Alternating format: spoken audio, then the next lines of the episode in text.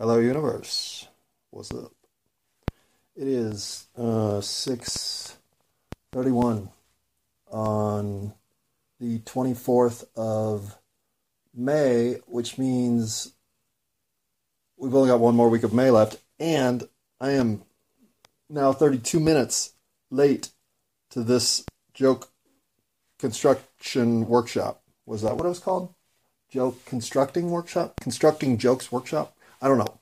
Um, and since it only goes for another uh, hour and now thirteen minutes, and I'm probably twenty minutes away by the quickest route, and I could get poured on on the way because it's been raining all day.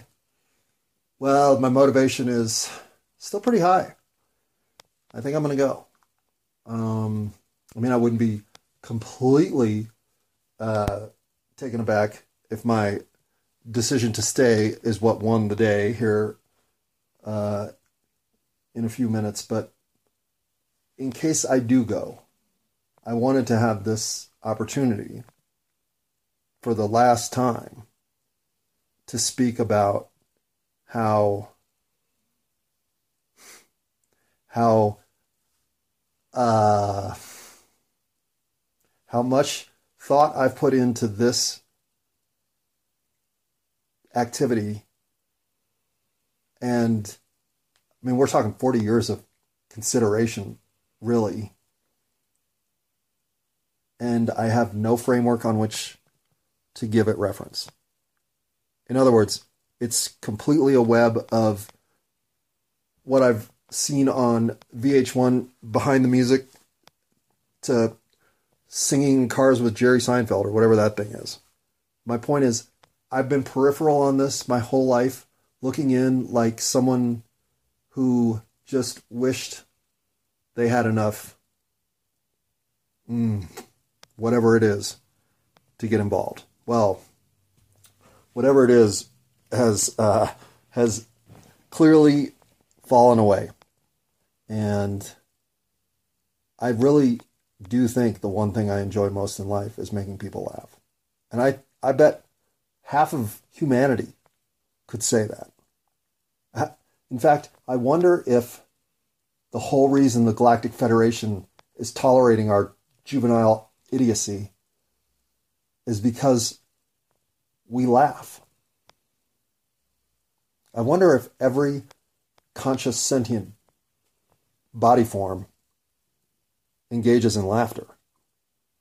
There are laughing moments in nature, but there aren't many. And I see my dog smile all the time, but she doesn't... Uh, laughter is one of the more fascinating feel-good medicines out there, to me. If I somehow move from consternation to laughing my ass off, the whole shift of reality that occurs with that takes me to a better place. And and and the way I pursue laughter is always in the vein of never laughing at someone to make them feel bad. I never, that isn't even, I don't know what that is. That's, what, seventh grade social organization? Your, your true best part about human life and the comedy therein is you don't have to make other people feel bad to feel good about yourself. You can point out how great everything is, except maybe in this way that we're doing things weird. Um... You can expect the best in everybody. You can never make people feel like they don't have the opportunity right now to give themselves a better shot. I mean, there's no reason for comedy to be anything but uplifting. And um, and it was it was in this um, train of thought that I started carrying through some of my more uplifting moments and finding the humor back, engineering the moment from there. And the Wilderness School, oh my god, is it littered with them, plus owning the, the macaw. I I mean, you want to talk about something that common sense didn't even have, never even got to, to raise its hand. It just, it just was one of those four month windows of lunacy that I was going to engage and learn a lesson. And yet the macaw stories are pretty funny. Um, so there are ways to be humorous, and it, it doesn't even have to be self-deprecating, although that's obviously a great tool, but there are ways to be humorous and intentionally making people uncomfortable enough to check themselves a bit and think through uh, the uh, inanity of twenty-first century American life without them feeling bad about any of it. And and you don't even... And it, I was trying to think if there are topics that are off limits to joke about. And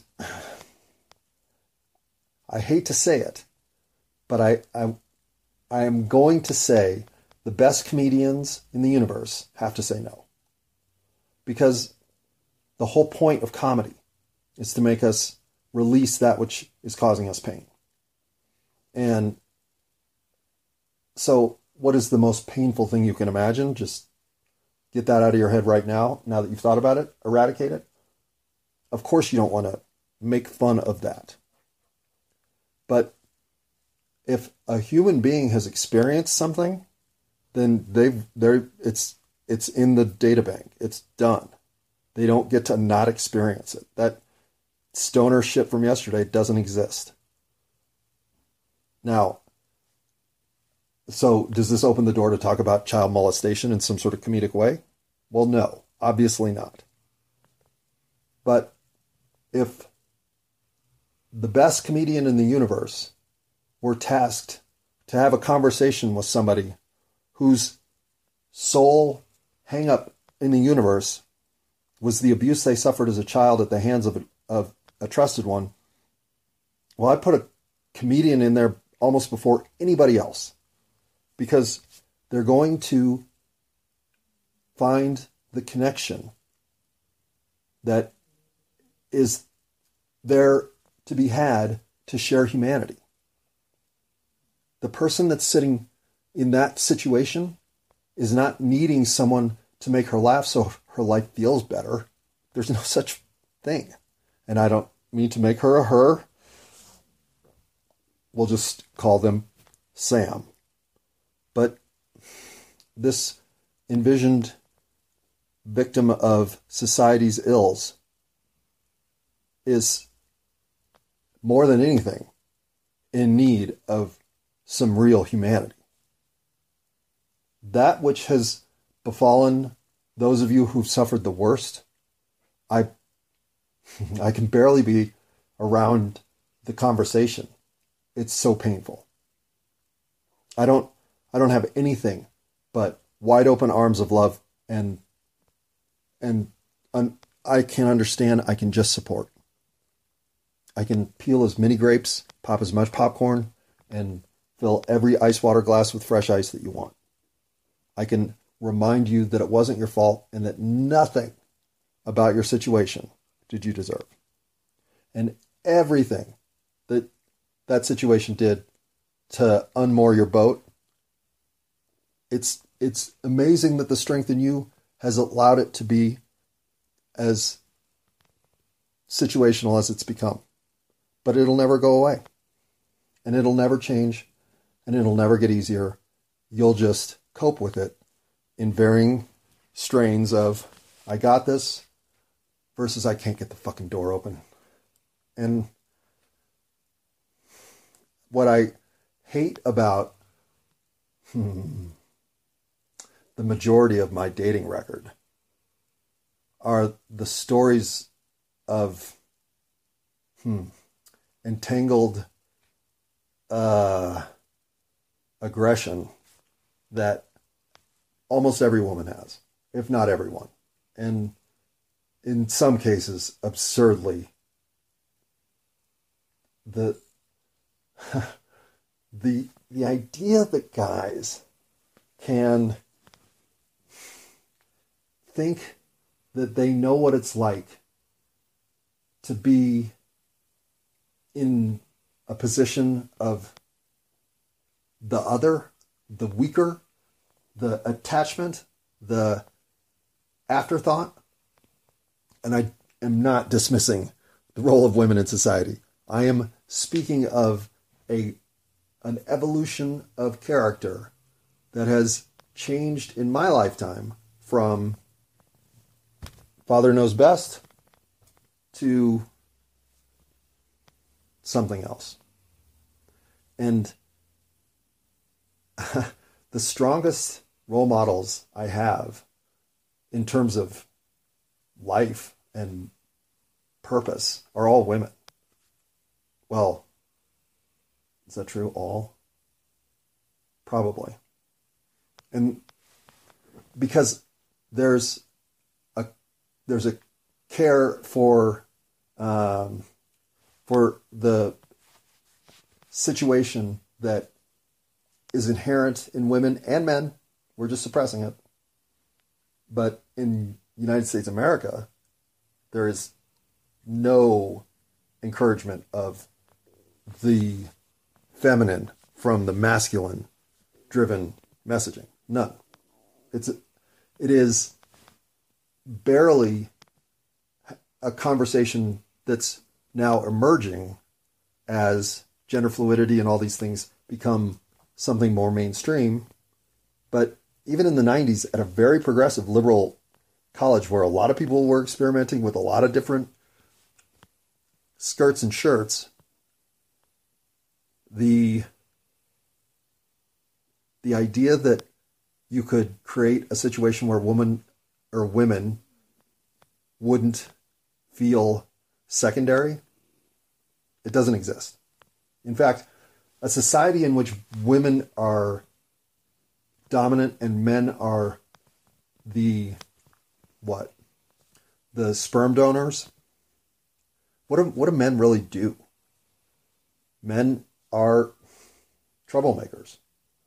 They go create fiat currency so they can manipulate it and overhaul resource allocations to their advantage in a way that in thousands of years people look back and think, oh, barbaric.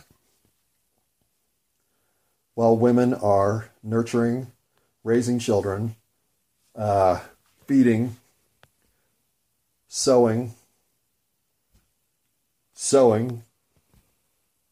I wonder how many men know how to use a sewing machine. I wonder how many men know how to stitch a hem versus women. Well, you think it's eighty twenty? Probably.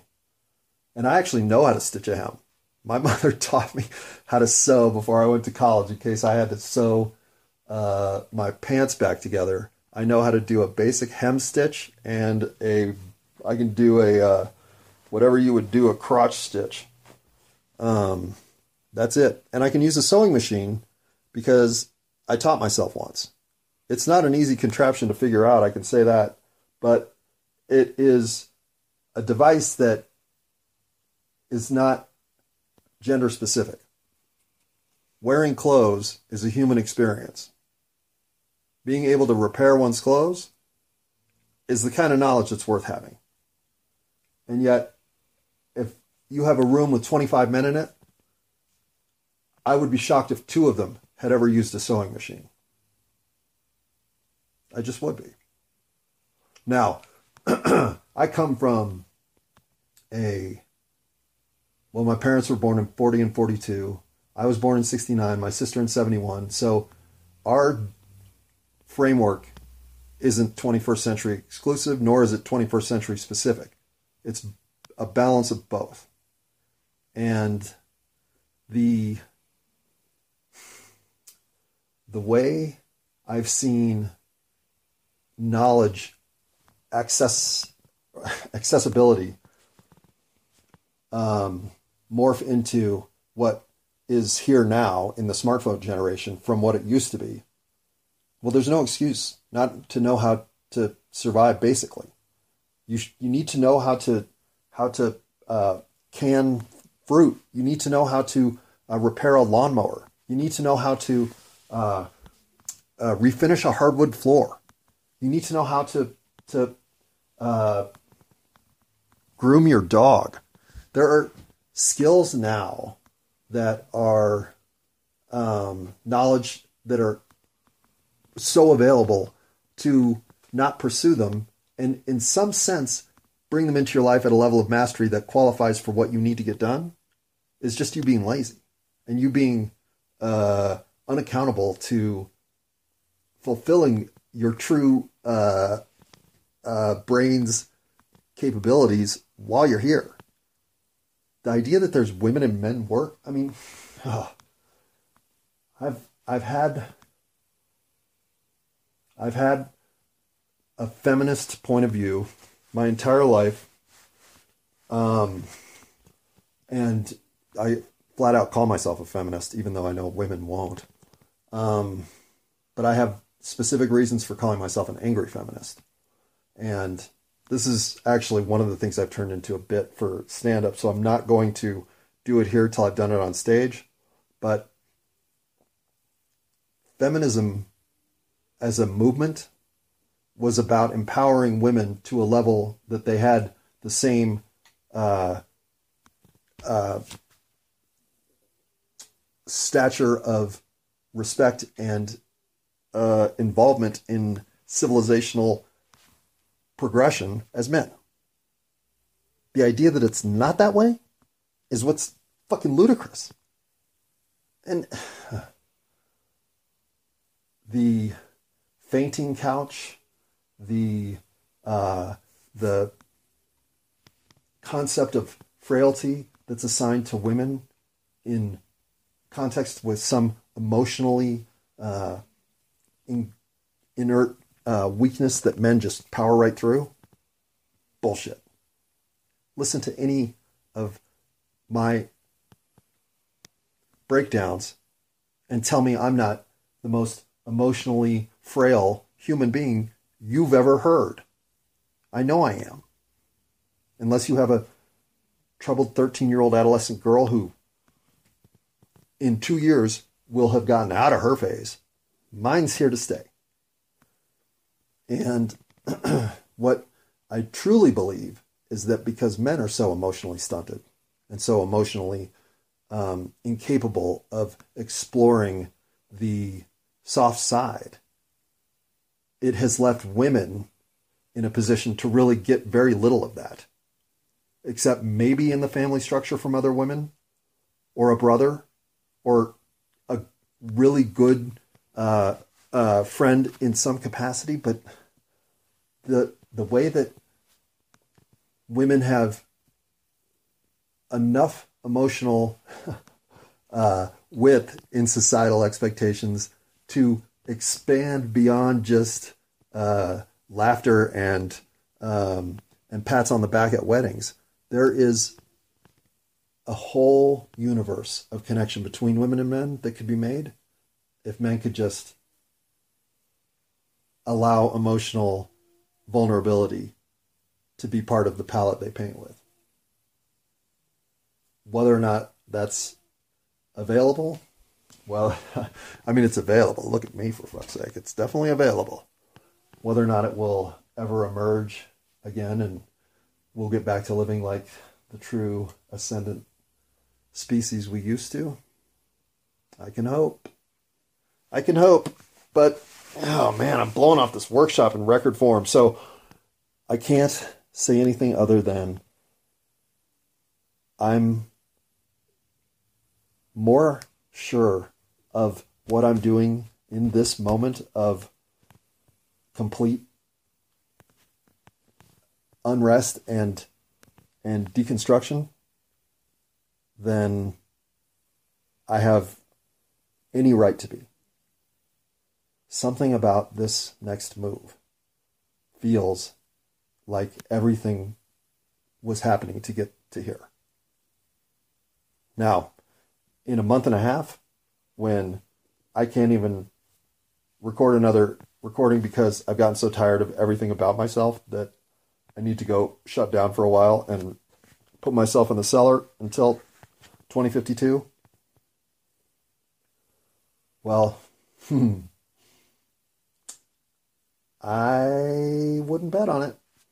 But having uh, gone through whatever I go through tonight, I will check in after this. And my first moment of, uh, you need to sit down and shut the fuck up. Because whatever you're thinking over there, uh, you might just want to listen for a while. When that moment happens tonight, I'll deserve it, for one. But I'll be able to smile through it because nothing, and I mean nothing, is going to set me back on this journey. And I'm back. After a, let's see, how long was that break? A sixteen-hour break? Wait, no, longer than that, sorry. Whoa, that was terrible math.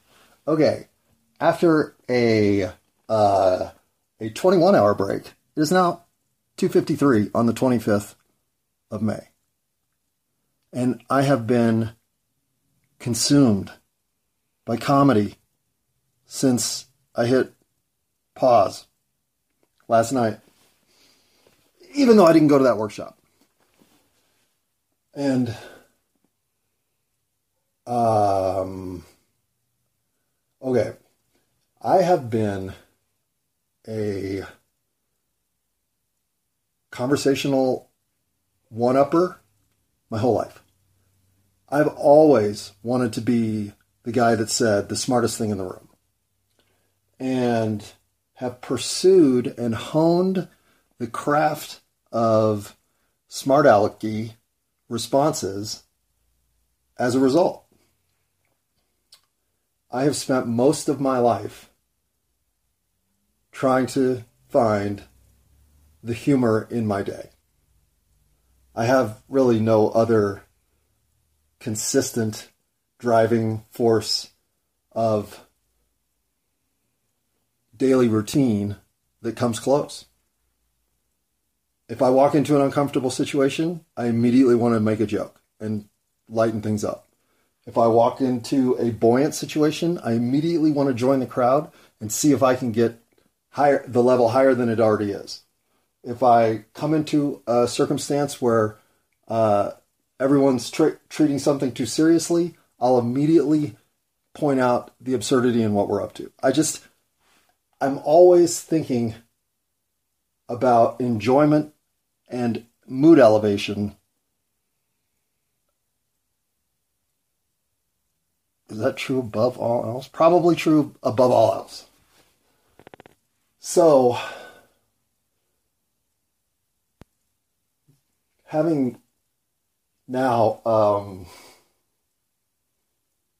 too much information bombarding me to capture it all. I, hmm, I've never had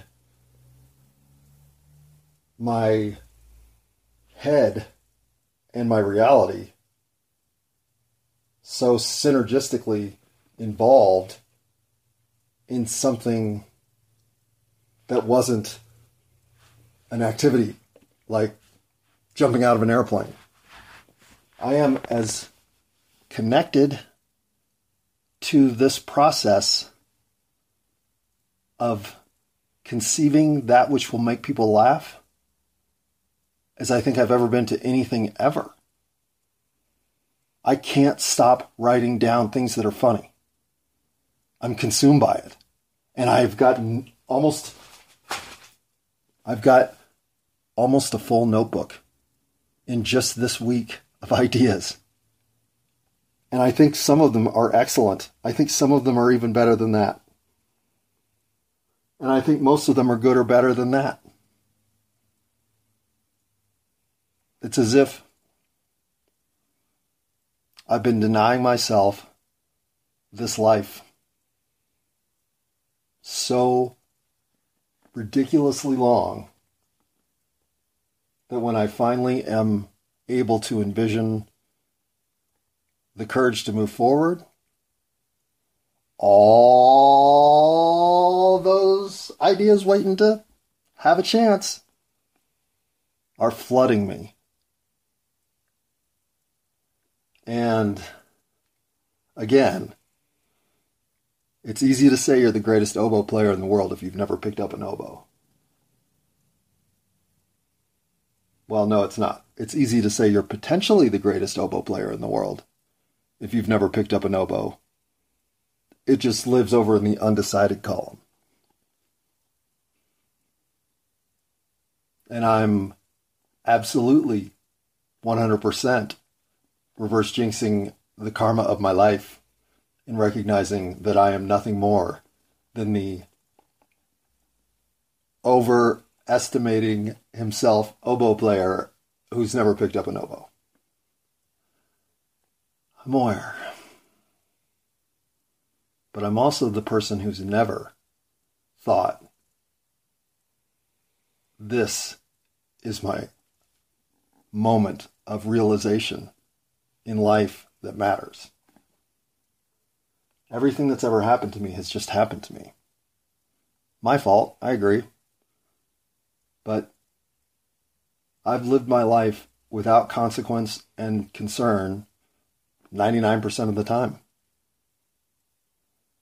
I am more concerned about the consequences of what this is going to establish than I've been about anything. Because I know what I'm cultivating has purpose. And it's jokes. But I can see the fracture that can be repaired in the community that is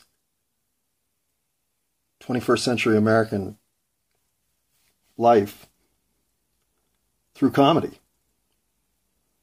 And I've always known this, but never had a vision of how to enact it at a scale that would mean anything other than my own sense of what, disconnect from the universe?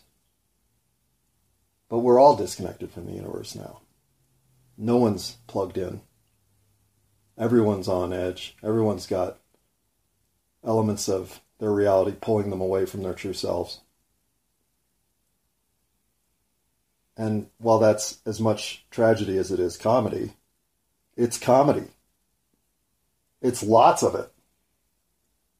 It's so much that I don't even know if I want to go to that workshop and tell them some of my ideas. Maybe some of the shittier ones, but I don't know which ones those would be right now. Huh. The, uh, uh, yeah, the, the and, and what a wonderful way to get to work out the conundrums I have in my head. Like, for instance, why do we want to be babysat? Why are we sitting around waiting for our, our savior? What is that about? Well, put that into a comedy routine and it can be about a whole bunch of shit. Both absurd and insightful. But sit there and mull it in your head for a month on end. And where do you end up? Hmm. Well, Uh, probably with a big fat dab in your hand, wondering why Gilligan's Island is playing on the computer still.